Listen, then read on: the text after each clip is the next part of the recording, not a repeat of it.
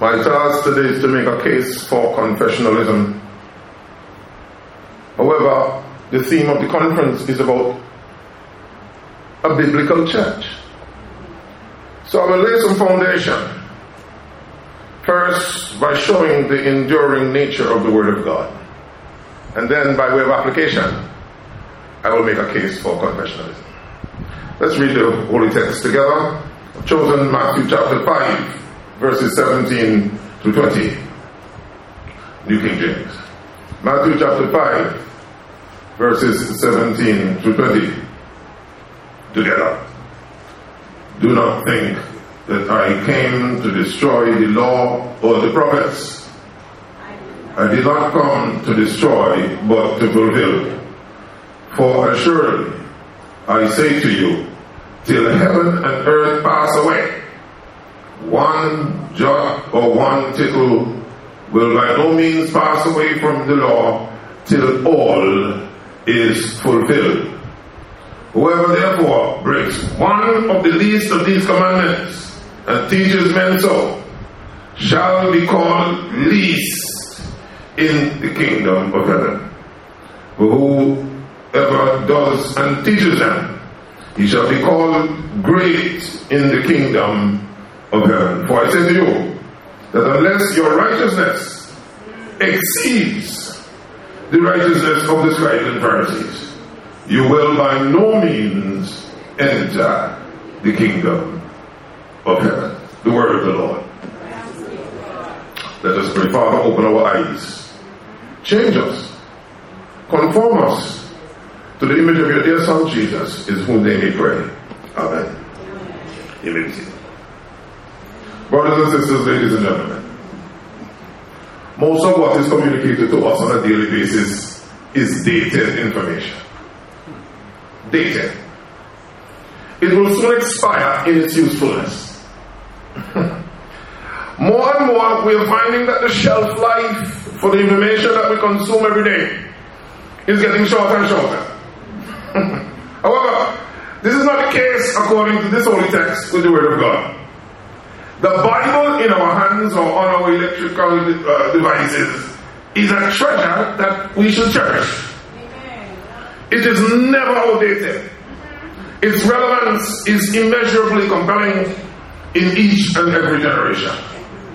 Now, it is possible that we have been underestimating the power and potential of the Bible in our hands. Have we been ignorantly and hopelessly searching throughout life for, for what is right before us in the pages of Holy Scripture? Is it time for us to have a second look at the enduring and redemptive resource that is the written Word of God? What we have in this holy text is one of the teachings of our Lord Jesus that is very difficult to understand or to accept or, or both.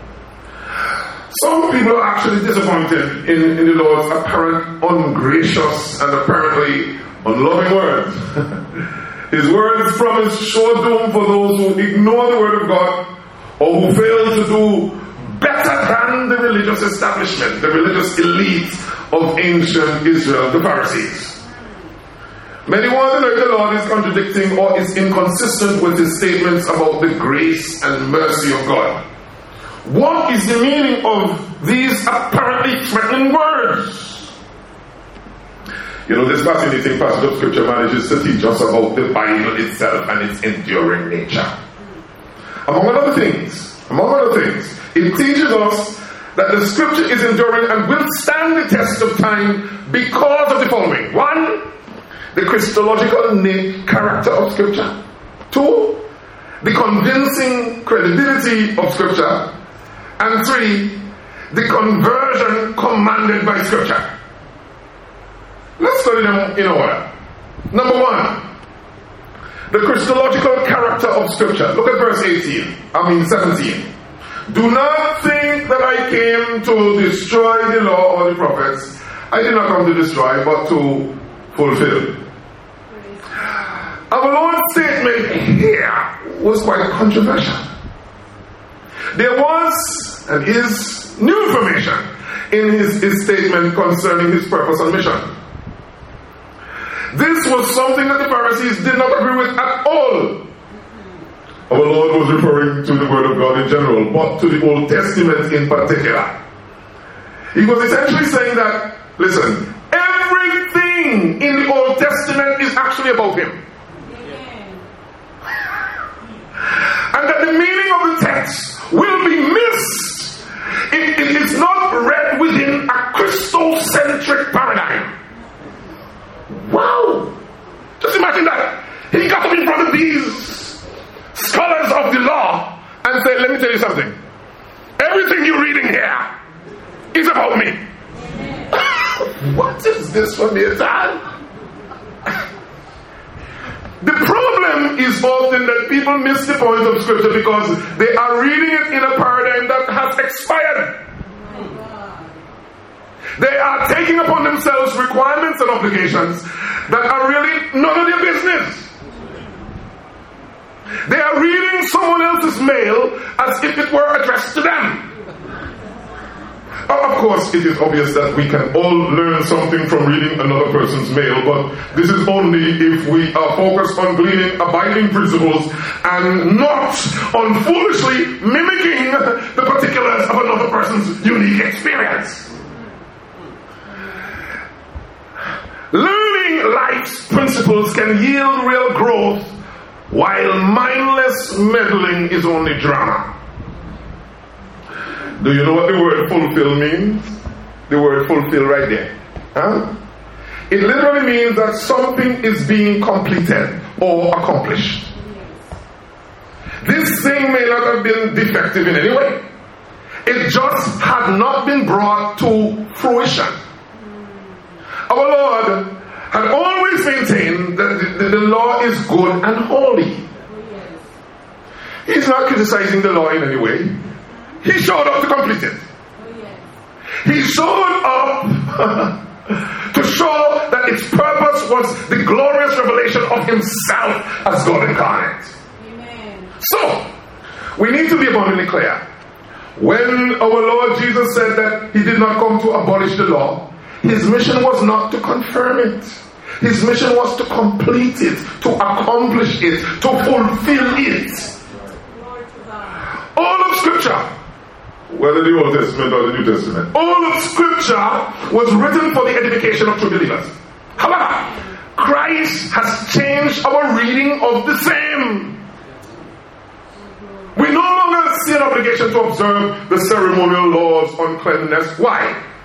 For it is in Christ that we make clean. Oh, come on now. We're not interested in the animal sacrifices anymore. Why?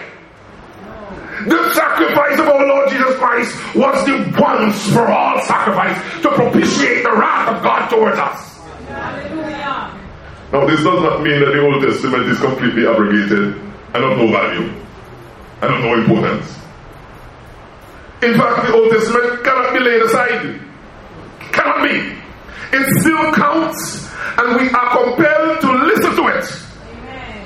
There are lessons and principles there that will abide for eternity. The Old Testament text is not obsolete, but it cannot be read in the same manner that it was read before the first advent of Christ. Where is the balance to be found? Where is it? Well, listen. We will not grasp the Old Testament without seeing that it is about Christ. And we cannot understand Christ without appreciating the details of the Old Testament. you didn't hear me. I said we cannot grasp the Old Testament without seeing that it is about Christ. And we cannot understand Christ without appreciating the details of the Old Testament.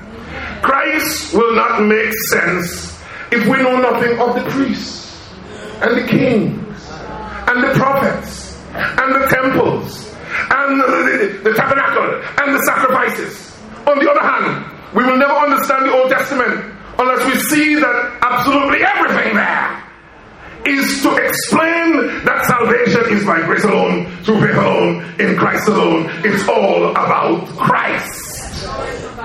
The point of every Old Testament story, the point of every Old Testament regulation, the point of every Old Testament ceremony is Christ. Amen. In fact, there are no Old Testament details that are without meaning. None of them. Every prophet was called to show us the ultimate prophet, the one who brings us the ultimate truth, which is the gospel. Every priest was called to point us to the ultimate priest, who brings all true believers into an abiding intimacy with God. Every king was appointed to show us the ultimate king who rules and provides for the needs of the people of God completely. So when we read of Jonah, there's a greater Jonah. When we read of Moses, there is a greater Moses. When we read of David, there is a greater David, for it is all about Christ. you know, this, this, is actually very simple. You know, this is the sequence of all the Old Testament stories, characters, institutions, and practices. A, B, C, D. A, foreshadowing. Hmm? Foreshadowing. In spite of their sin and imperfection, the heroes of the Old Testament, by the grace of God, live lives of great intimacy with God that point to the hope of salvation. There are numerous examples of types of foreshadowing that goes beyond even the personalities to include objects and events and institutions and practices that all point to the real source of salvation. That's A. B. Failure. yes, foreshadowing then failure. We will never, in our own strength, be able to rise to such levels of intimate relationship and communion with God we will fail in any attempt to mimic the faith and life of the Old Testament standards, or even many of the saints. So you have foreshadowing, but you have failure. But see, you have finished. Come on, finish, finish, finish. Only the Lord Jesus was able to perfectly live out the requirements of God, even as revealed in the Old Testament, in his life and death on behalf of true believers. So there's foreshadowing, there's failure, but there's the finished work of Christ. And then D, there's faith. Oh, hallelujah. It is only when we are rejoicing in Christ's work alone on our behalf that we will be pleasing to God. Amen. Everything else amounts to pretentious and futile excursions into legalism and antinomianism. Listen, here is the real issue before us. Are we going to read the Old Testament just to get the, more, the, the morale of the stories? and for direction from the laws so that our lives may be guided accordingly. Is that it? Or are we going to read it to look for Christ alone? Let us look for Christ alone in the Word of God. Look for Jesus alone, for it is all about Him. Look for Christ alone, for His work is the only thing that will work. Look for Christ alone, for his word is the only thing that will stand. It will not return void. Look for Christ alone, for there is no greater treasure in the deep mine of precious things. Look for Christ alone, for if you seek him in the word, you will find him. Look for Christ alone, lest you miss the whole point of God's holy revelation. So what did we just talk about? The Christological character of Scripture. Huh? Let's now look at the convincing credibility of Scripture. Hmm? Look at verse 18. For assuredly I say to you, till heaven and earth what? Pass away. One jot or one tittle will by no means pass from the law till all is fulfilled.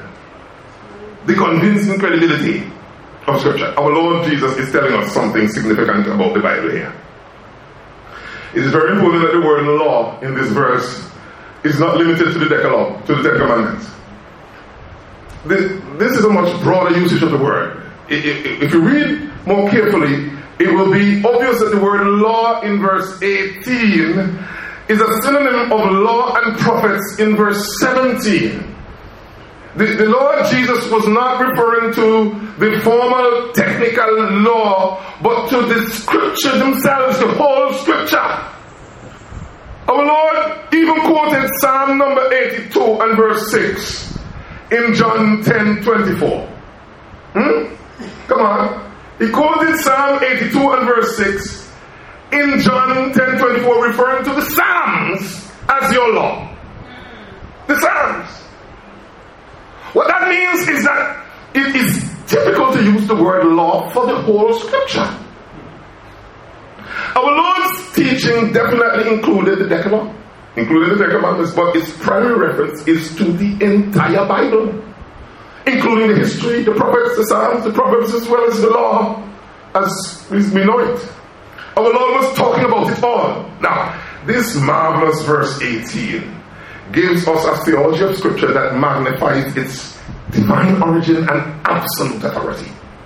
It tells us that the Bible is completely supernatural, it is comprehensively superior, and that it is canonically secure. Can we work it out? Can we work it out? What did I say? The Bible is what? Completely supernatural. What? Comprehensively superior. And what else? Canonically secure. Let's deal with them. A, B, C. A. Completely supernatural. What we're talking about here is the doctrine of divine inspiration. Our Lord teaches that until heaven and earth disappear, come on, you just read it. He says, until what? Heaven and earth disappear. That's a powerful use of hyperbole. Oh, heaven and earth disappear. He says, until heaven and earth disappear, not the smallest letter, not the least stroke of a pen will disappear. The term pass away means the same thing as disappear. Yes, it is easier for heaven and earth to pass away than the scripture. Oh, yes. you understand what he's saying to you here? What does that mean? It means that if the created order can pass away, but not the scripture, if the scripture is more enduring than the whole created order, then it is obvious that the Bible is not a natural book. It is not the product of nature. No human being come up with this, man. He used human being, but they didn't come up with this. It is supernatural. it's not it's not a human product. Even though human authors were used of God in his production. The scripture transcends the life of heaven and earth. That's A. B. It's comprehensively superior. Woo! what we're talking about here is the plenary inspiration of Scripture. We just mentioned it is inspiration, but now it's a plenary inspiration. The word plenary refers to the whole. Amen. Our Lord vividly teaches that even the smallest letter or the least stroke of a pen is not incidental. All of it has significance. None of the scripture can be broken. None of it. What our Lord Jesus is saying here is that the scriptures are not only divinely inspired, but every letter is divinely inspired. And every part of a letter is divinely inspired. It's about jot and tittle, you know. why is this important? Well, this reminds us when we are tempted to receive the parts of the Bible that preserve our comfort and reject other parts that disturb our peace. that all of it has equal significance to the primary author, who is the Lord God Almighty. Are y'all hearing what I'm saying to you? Depending on our mood or the circumstances that the providence of God unfolds in our lives, we are often tempted to imagine that we have outgrown certain biblical themes. Mm. Maybe we read a book. You know, some people go college and read a book and come back chatting stupidness, right? Maybe we read a book and are convinced that the biblical record is in part obsolete, that we have progressed beyond it. Our contemporary scholastic self righteousness has convinced us that we must search and destroy that which is deemed primitive and out of date in the biblical text. Our Lord Jesus in this text contradicts all of that. All of that. We will take the entire Bible or none of it. Amen. Did you hear me? Not a or tittle is to be ignored. Take the entire Bible or none of it. For it all stands together. It is plenary inspiration. So you have A, completely supernatural. B, what? It's comprehensively superior. C, it's canonically secure. Our Lord makes the case here for the absolute authority of Scripture. The absolute authority. The Word of God is not just true, it will be accomplished. Amen. Man, you didn't even hear what I said to you. It's not just true. What are you saying? It will be accomplished. Our Lord came to complete the Scripture's implementation. Will somebody say implement? That's what I'm talking about here. It will be. This would be done in his active and passive obedience.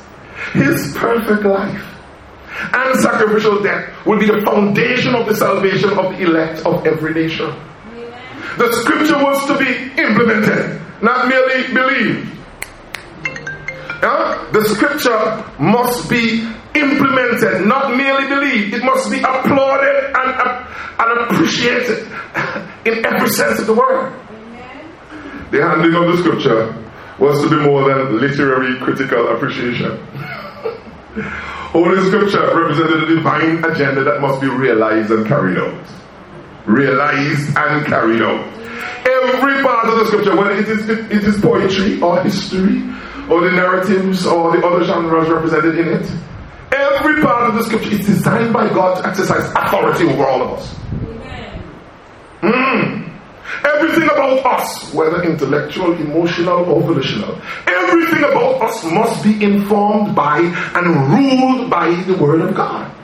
It defines our identity. Apart from that, you don't even know who you are. Huh? It declares our significance. It describes our security. Our Lord clearly has a high view of the Word of God. Ultimately, every person on this planet will have to decide on the question of the nature of the Bible. You know? Every person. We must all admit that there are some biblical passages that seem difficult.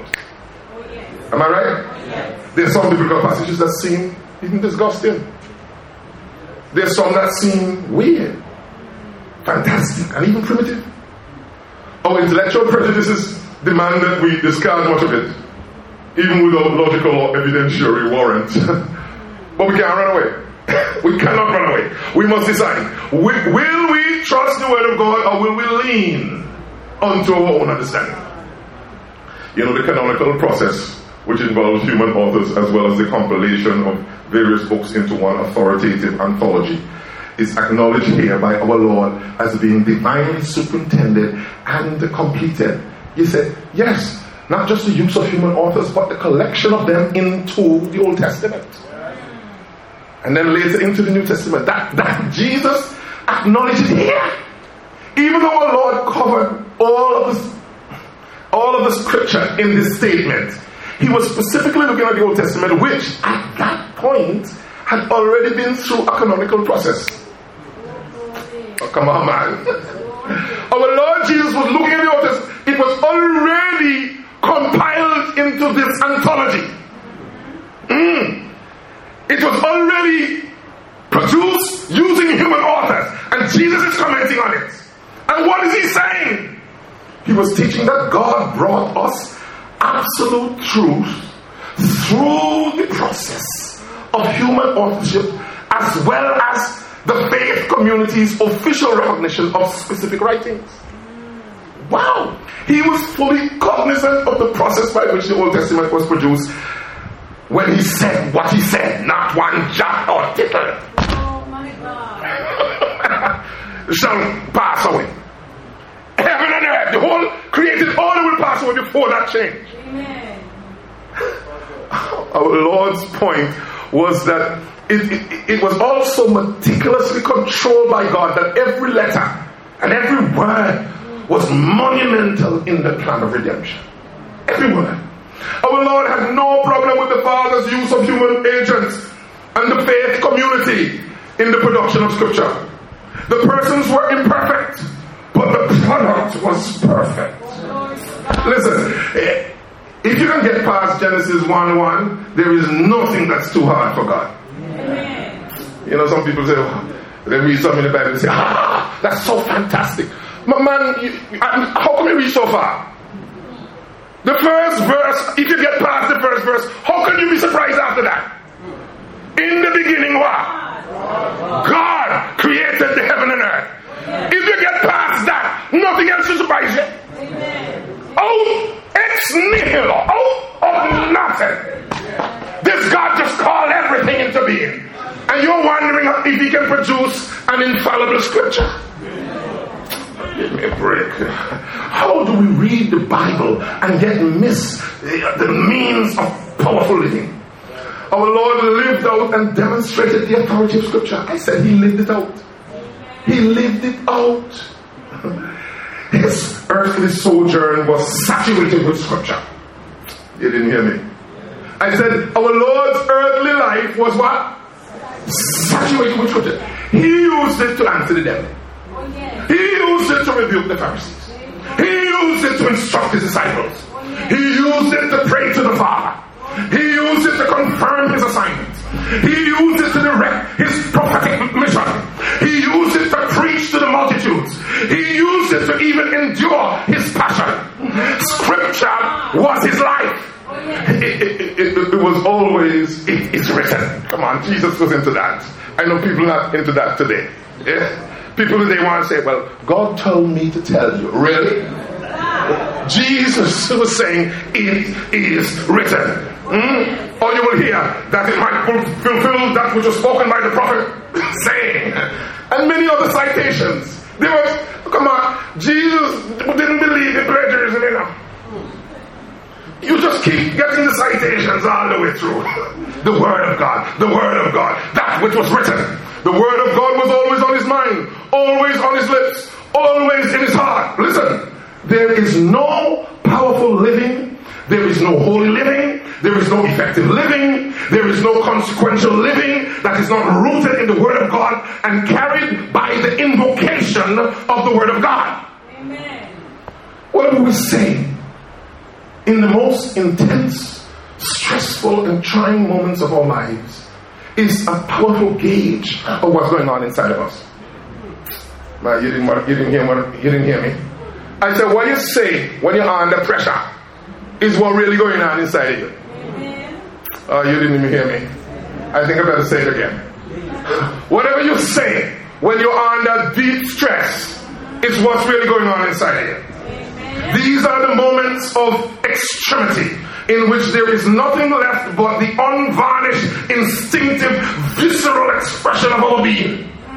What comes out, whether it's profanity or doxology, is the truth about what's going on inside of us. Amen. Come on, man. Amen. You know, some people go on like if um, they get caught off guard, something bad happen and they curse you. Big bad one. Mm, and that, let me tell you that's what's inside of you. The stress you go through, tell you what's inside of you. It's either going to be profanity or doxology. Come on now. When you're into Jesus and something bad happens, you say, Oh, glory to God. Lord, I know you're up to something. I don't understand it right now, but your name be praised. I, often remind the church about the old lady in our church who died of cancer. Bitter, awful suffering. I was a young pastor. It still affects me. I still have to talk about it. Pain. And I would go and she would squeeze my hand. I can't, I can't get away. And I cried, standing by her bed with the pain for this breast cancer. One time I went to visit her. And the nurse said, Pastor, I don't think she's going to hear you, you know. Um, she's not hearing anybody. So I go in and I hold her hand. I call her name. Sister Green. Sister Green, Pastor Jonas. Sister Green abide with me. But I hear some kind of mumbling. I hear some kind of mumbling. So I could and see if I can make out what she's trying to say. Sister Green is there singing. Singing the choruses we sing in church. One after the other in the midst of her pain. I want you to know something. You You, are going to find out what's going on inside of you at the most intense moments of your life. Now, why am I telling you that? Why am I telling you that? Listen, folks. It is written in Luke chapter 6 and verse in verse um, uh, 45. A good man out of the treasure of his heart what? Brings forth good. And an evil man out of the treasure of his heart what? Brings forth evil for out of what? The abundance of the heart the mouth speaketh. Now listen in the most intense and stressful and trying moments of our Lord's sojourn on this planet, he quoted scripture. When Jesus was suffering the worst, he quoted scripture. Nothing has happened in the history of humanity that is worse than what happened on Calvary. I hope you all understand that, you know. he took the brunt of the wrath of God on Calvary. Calvary was hell. I said Calvary was hell. And when he was going through all of that, what did he do? He quoted scripture. He quoted scripture. Oh Lord. What did he scream out through your deal? Scripture, scripture, scripture. Oh Lord, quoted Psalm 22 and verse 1. My God, my God, why have you forsaken me? Mm-hmm. Concerning his thirst on cross, according to John's Gospel, um, he invoked Psalm 69 and verse 21. They also gave me gall for my food, and for my thirst they gave me vinegar to drink. Scripture. He quoted Psalm 31 and verse 5. Into your hands I commit my spirit. You see, the unadulterated word of God was the very breath that he breathed. That's what came out of him when he's under stress. We need to have the scripture in our hearts the way our Lord Jesus did. Our Lord did not just face death. He didn't just face suffering and hell and Satan. He did not just face them, he faced them down. Oh, you didn't hear me? How did he face them down? Just meditate on our Lord's quotation of Psalm 22 and verse 1 in his passion. My God, my God, why is why have you forsaken me? Remember that? At first, this might sound like the language of despair and hopelessness. But perish your thought. Perish your thought. Think again. Mm. It is actually the opposite. On Calvary, our Lord was experiencing the horrors of hell. So he expressed his pain by uttering the language of covenant intimacy. What did he say? My God, my God. In the midst of his agony, he was still calling the Father, my God. My, you know, you didn't think properly. he was still saying, my God, hallelujah. Our Lord was still able to trust the Father, love the Father, obey the Father in the worst moment of his life. That love was expressed in the invocation of Scripture. Listen to me. If your covenant with God is real, you will invoke His word of doxology in the midst of your pain as well as your gain. Come on. If your covenant with God is real, you will invoke His word of confession in, in response to your sin, whether in thought, word, or deed. If, your covenant with God is real, you will invoke His word of thanksgiving upon any evidence of His grace, mercy, love, or forbearance. If your covenant with God is real, you will invoke His word in, in all your petitions and supplications. For real believers only want for themselves what God desires for them to have. Finally, the conversion commanded by Scripture. Verses 19 to 20. Hmm? Whoever therefore breaks one of the least of these commandments and teaches men so, shall be called what? Least in the kingdom of heaven. But whoever does and teaches them, he shall be called what? Great in the kingdom of heaven. For I say to you, that unless your righteousness exceeds, somebody say exceeds, woo, exceeds the righteousness of the scribes and Pharisees, you will by no means enter the kingdom of heaven. Huh. Our Lord in these verses makes his standards abundantly clear. His standards are eternally abiding, being consistent with his very nature, and he has zero tolerance for anyone who contradicts them. Further, these standards are actually higher than what is normally presented by the pretentious religious elite. Somebody say higher. Our Lord calls persons to be converted to and to aspire to a righteousness that is a dramatic paradigm shift in how our relationship with God is expressed, how it is lived out, and how it is maintained. Oh in verse 20, our Lord spells out what a Christocentric reading of Scripture and a radical commitment to the text of Scripture will lead. Where will it lead? It will cause us to exceed. Okay, you see the word exceed in the text? Huh? it will cause us to go beyond. it will cause us to surpass the normally expected conventions of religion and spirituality. All what's going on in religion and spirituality. When you get this right, you go beyond that. you surpass it. You exceed it. It renders the religious status quo in every generation to be basically irrelevant. It redefines what it means to be godly. You know, on the face of it, it appears, say with me now, on the face of it, it appears that the Lord Jesus is disqualifying most people from a meaningful relationship with God.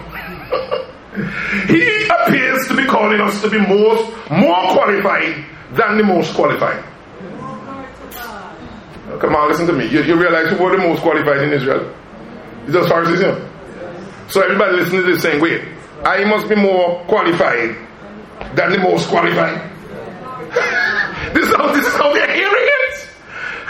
However, this is not the case.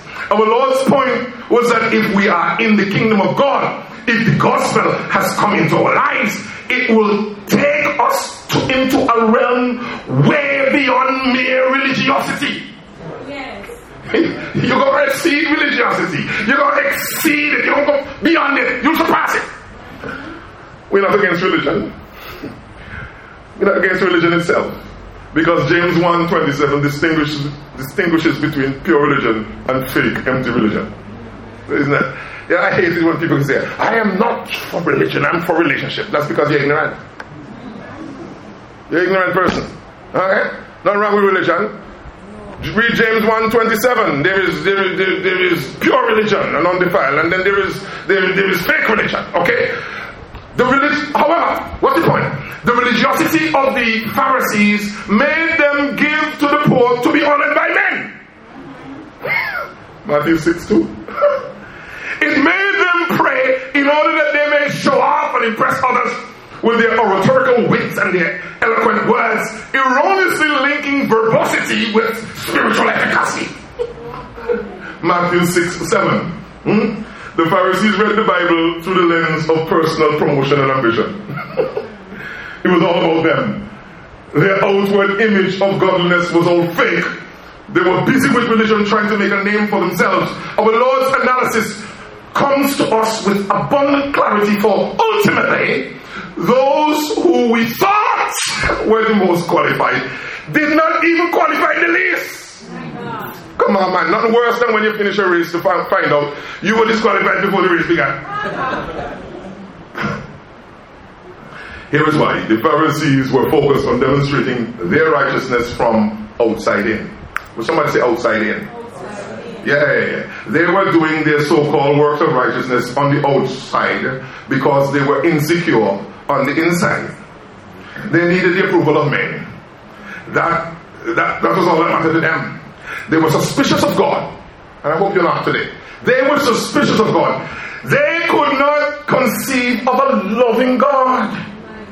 A God who is gracious to sinners. They were determined to solve their sin and guilt problems with their own devices, their own religious prescriptions. They boasted in a moral excellence that was rooted in their own evaluation system. They were doing everything they could on the outside with the hope of filling up the emptiness on the inside. But listen to me. Biblical Christianity works in the opposite manner. It works from the inside out. Will somebody say inside out? inside out? It works from the inside out. When our Lord Jesus taught his disciples to pray, he made it abundantly clear that God was to be addressed how? As a father. Come on, you, you read Matthew 6. Hmm? In verse 8 and 9. Father, it is clear that the enemy of our soul has slandered our God. Most people are suspicious of God's nature.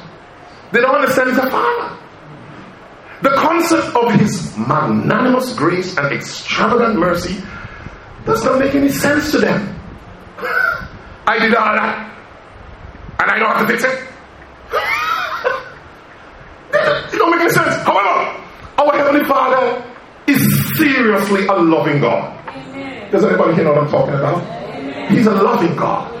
We need to remember our value to Him by meditating on the active and passive obedience of Christ the Savior's sinless life of righteousness that is imputed to sinners, as well as his atoning sacrifice on their behalf on the cross of Calvary. What our Lord Jesus is saying is, please don't wear yourself out. Just that. He doesn't demand exertion and busyness to produce more godliness and more righteousness. He has already been worn out and abused for us. Come on, man. he was already worn out and abused for us. He already took the brunt of the cosmic wrath of God, paying the infinite debt of sinners to end the anxiety laden life of pretentious religion. We need to understand what God has done for us and just who we are in Him.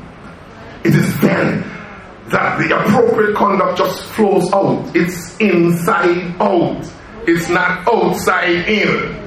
Anything else produces a pretentious religiosity and a superficial posturing. This is what makes people grumpy, you know. Hope you're not grumpy today, you know. This is what makes people grumpy, false religion.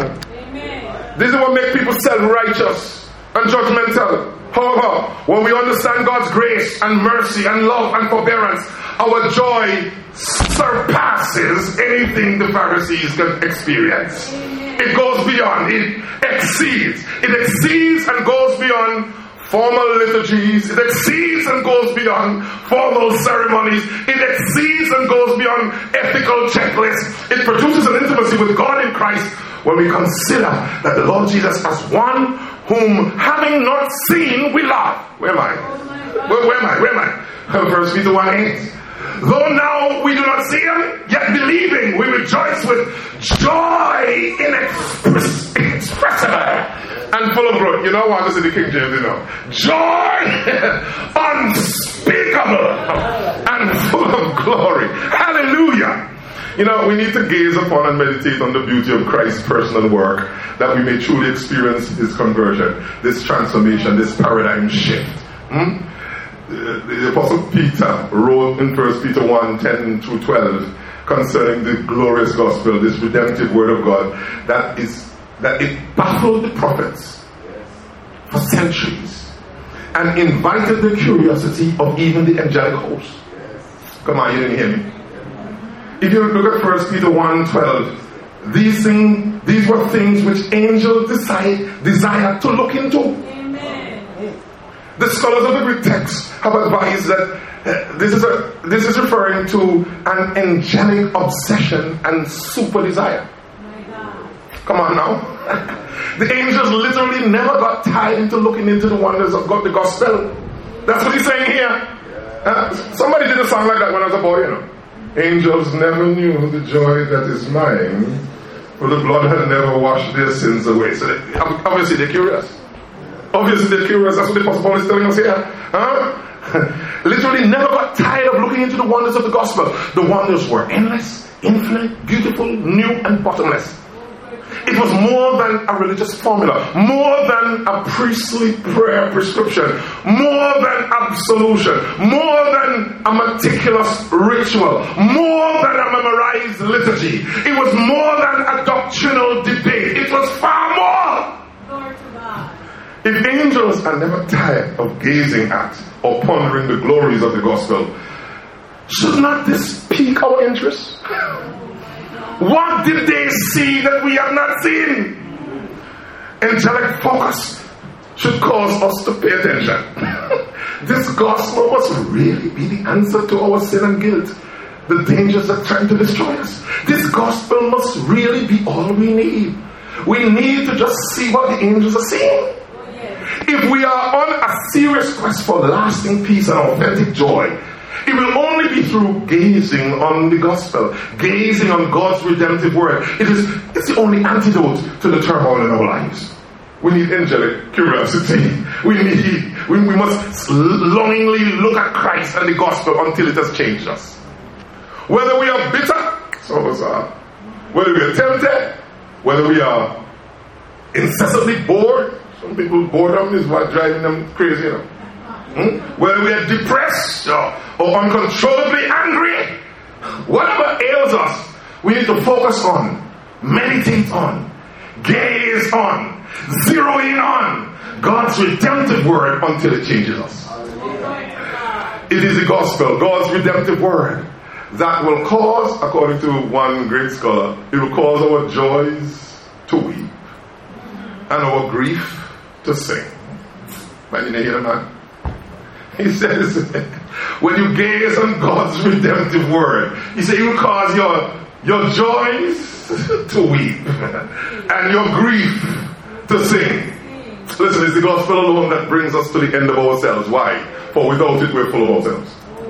It's the gospel alone that makes us honest about our condition, for our sin is far worse than we like to admit. It's the gospel alone that makes us courageous enough to show our face, for without it, we have to hide our face in shame and disgrace.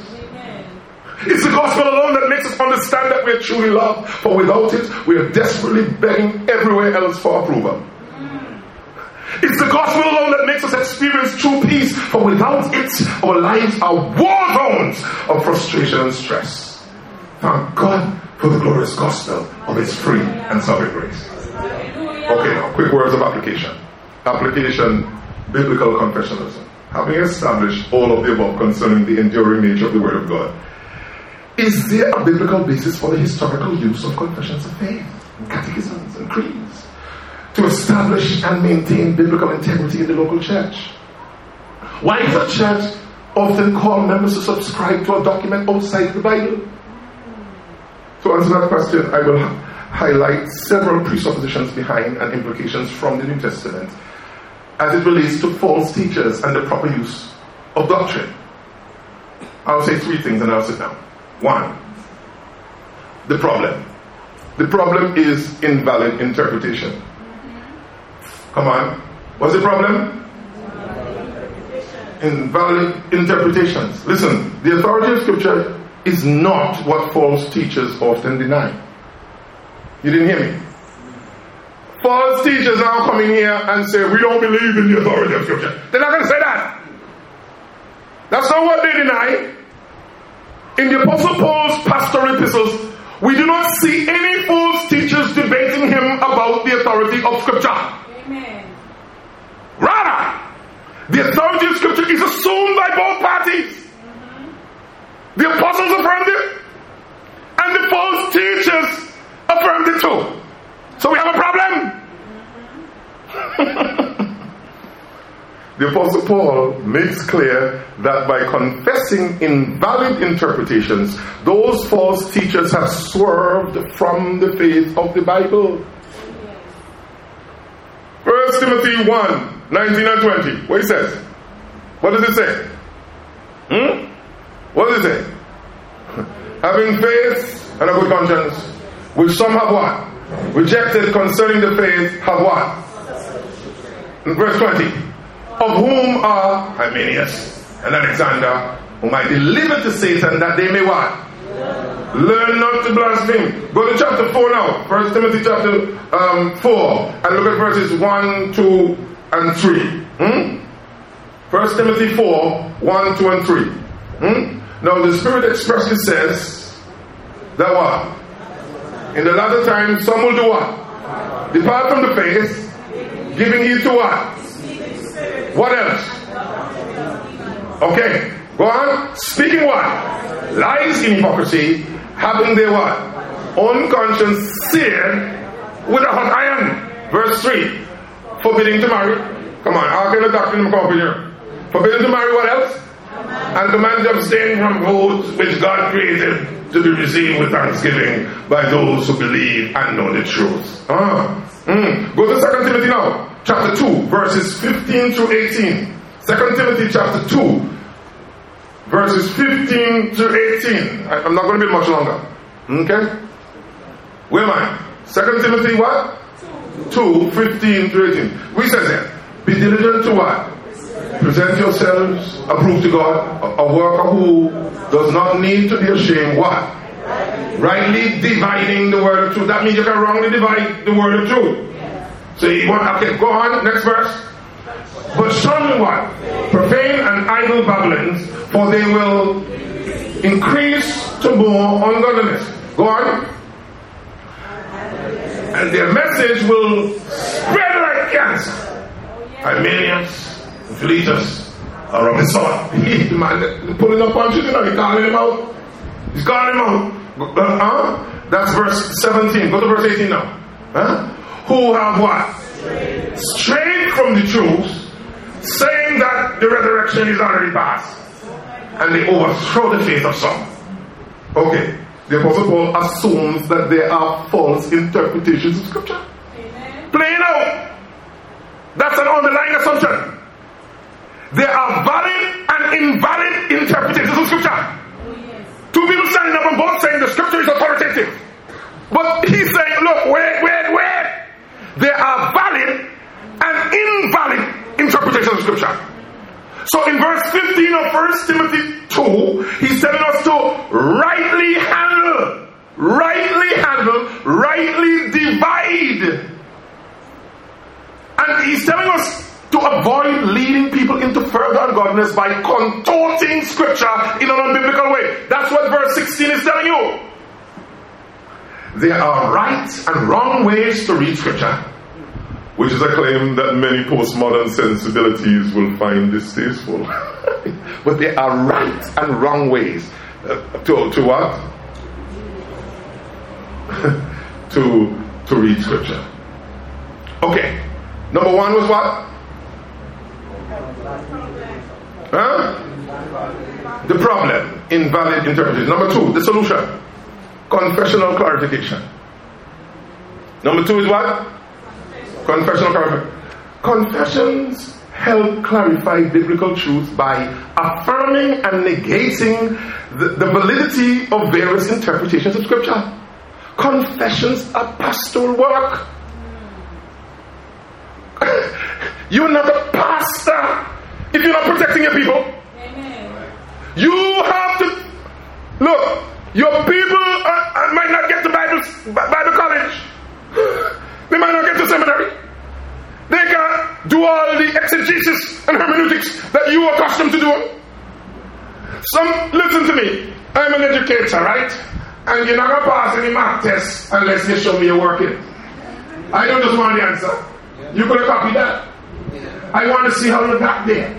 Correct? That's the right way to go. Huh? But let me tell you something. In real life, a lot of people are going to do the work and they just want the answer. Confessions is cutting to the chase. A lot of people, and confessions are helping you to pastor work because a lot of people are going to trust their pastor. And you need a pastor who doesn't trust himself. That's what good solid confessions do. It helps you have the collective wisdom of the legacy of faith. And in our case, in the Reformed tradition, we have great confessions like the Westminster and the Second London Confession of 1689.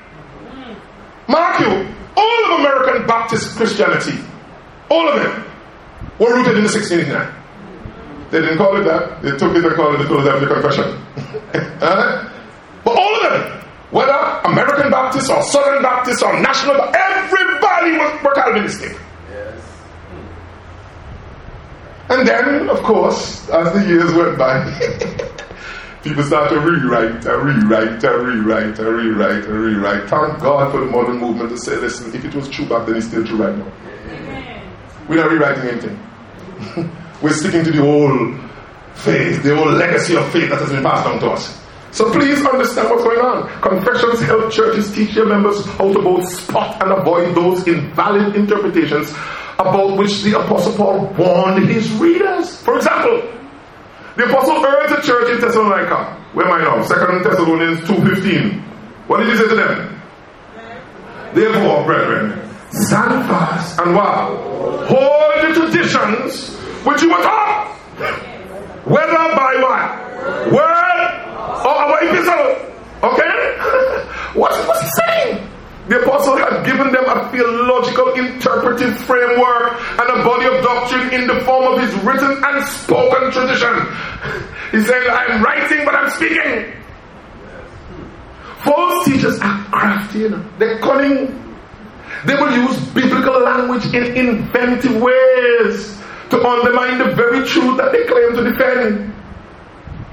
Confessions allow for the collective wisdom of the church throughout history to be used to edify the saints with biblical truth, to expose the false teaching, and to protect against heresy. Your members are not going to do all the research. You need to hand them a body of divinity that will cut to the chase. That's if you want to protect them. And what good shepherd doesn't want to protect the sheep? If something is new, let me tell you something, it's probably not true. You didn't hear me, man. Huh? We need to stand on the old time religion. How many say that's good enough for me? Good enough for me. I'm not changing anything. I don't want nothing new. Shouting foolishness. Confessions anchor the church in God's unchanging truth. Did somebody say anchor? Unless you're confessionally anchored, you're going to drift. Amen. You need to be anchored. Amen. All right, number three, the example. And I think this is where some people um, need it the most. So, number one was what? The problem. The problem. What's the problem? Invalid interpretation because what? Both the godly and the ungodly are claiming to do what? The scripture is authoritative. Yeah, the scripture is authoritative. But you have invalid interpretations. Number two is what? Solution what? You need to be anchored. You need to anchor the people. They're not going to do working. You hope they get sanctified as they keep coming to church.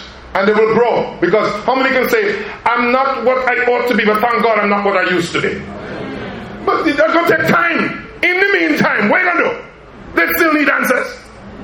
When you go doctor, you go doctor to study medicine? I want me here, it. Listen to me. You go to doctor for him, you're paying him to go to the test. tell me what's wrong with me and tell me how to fix it. Confessions are cutting to the chest. You need to put a body of divinity so your people, sometimes you have to take a trip and they need some answers. How the people saying this, Pastor, oh, what happened? They're WhatsApping you. He said, go open your confession. Read chapter zone, some paragraph one you see exactly what this is. I want to come back, we'll study the Bible carefully. We'll do, we'll do the working when I come back, but that's the answer. you need to get. So now, number three, we're going now to the example because the example is in the scripture itself. Convincing the faith with a summary of biblical doctrine follows biblical example. Several passages in scripture offer us examples of the early church's confessional summaries that were crafted to clarify valid and invalid interpretations of biblical truth. so even in the scripture, you see confessionalism going on. For example, in 1 Corinthians chapter 15, verse 3 through 5, the apostle Paul declared what? Well, wait, wait, let's read it, let's read it, let's read it, let's read it. Huh?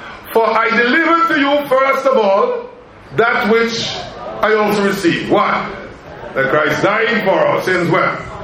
God in the scriptures, see? Well, that he was buried and that he rose again what? The third day, according to the scriptures. Uh-huh. Verse 5. And that he was seen by Cephas. Then by the 12. That's a confession right there. That's a early church confession. Mm. Or go over to First Timothy number chapter 3, verse 16. You see another example? First Timothy chapter 3 and verse 16. Let's read it. Hmm? And without controversy, great is the mystery of godliness. God was manifested in the flesh. You heard that? Who was manifested in the flesh? I hope you're talking this, missus. Anyway, you see what I'm talking about? and so you get confused. What do you mean that God is a man? That's in the Bible. read it. There's a confession of faith right there. God was manifested in the flesh. What? Testified in the spirit, seen by angels, preached among the Gentiles, believed on in the world, received up in glory. These are early creedal statements. These are creedal statements. Huh? but there are also other creedal fragments. Can we read some? Go to Philippians chapter 2. Hmm? verses 6 through 11. Philippians 2, 6 through 11. Let's read that. Huh? Philippians 2, 6 through 11. Who, what? Being in the form of God, did not consider it robbery to be equal with God, What else? But made himself of no reputation, taking of bondservant and becoming in the likeness of men, and being fashioned, found in appearance as a man, he humbled himself and became obedient to the point of death, even death of the cross. Go on, go on. Therefore, God also has highly exalted him and given him the name which is above every name, that at the name of Jesus every knee should bow of those in heaven, of those on earth, and those under the earth. Verse 11, and that every tongue should confess that Jesus Christ is Lord to the glory of God. That's a confessional fragment. That's a confessional fragment. Hmm? Let me give you another one. First Peter chapter 3 and verse 18. Hmm, that's a nice little fragment there. Huh? Huh? First Peter 3 and verse 18. What does it say? For Christ also suffered once for sin, the just the unjust, that he might bring us to God, being put to death in the flesh, but made alive by the Spirit. It's a confessional fragment. Go to First John chapter 2, verse 22, and even chapter 5 and verse 1. First John chapter 2, verse 22. That's some other passages, you know? um, uh, we said that. Who is a liar but he who what? Denies that Jesus is the Christ. He is Antichrist who denies the Father and the Son. My goodness, whoever believes that Jesus is the Christ is what? Born of God. And everyone who loves him who begot also loves him who is begotten of him. Okay? Um, listen, these are fragments. The writer of Hebrews instructs us to hold fast our what? Confession. And the confession of our hope. Go to Hebrews chapter 4 and verse 14. Hmm? So these people had a confession. And said, hold fast to it. He says, seeing then that we have what? A great high priest who has passed through the heavens, Jesus Christ, Son of God, let us what? Hold fast our confession. Go to chapter 10 and verse 20, 23 chapter 10 and verse 23. Let us hold fast the confession of our hope without wavering, for he who promised is faithful. I, I could go on. Thus, we see that having a confession of faith helps clarify what interpretations of Scripture are valid and what are invalid based on the collected wisdom found in church history. Having creeds and confessions also follows several examples we have found in Scripture of the early church. Confessions enable congregations to catechize their congregations while at the same time provide an apologetic against false doctrine. In closing, boy, I gone too long now. I gone too long, but uh, y'all, y'all right? Y'all all right? Uh, one more minute. Two, two. Maybe three. In closing, in closing, listen to me. I must make it known once again that I am grateful for the scriptures. Anybody else? I'm grateful for its Christological character. For it is ultimately the story of my Redeemer. I'm grateful for its convincing credibility. For its impeachable record gives me confidence in its counsel. I'm grateful for the conversion that it commands. For it transforms sinners from the inside out. Beloved, uh, we should not build anything without a firm foundation. This is an axiom of life. Foundations speak of integrity, durability, and stability. Time spent on foundations is never time wasted. However, some foundations are still shaky, untrustworthy, having been compromised by one thing or another. Those who trust in them are disappointed by the fierce storm or the sudden earthquake. Is there a foundation in our lives that we can count on? Listen, I have come here to tell you that there is. Yes, there is. The hymn writer has helped me. He wrote, How firm a foundation, ye saints of the Lord, is laid for your faith in his excellent word.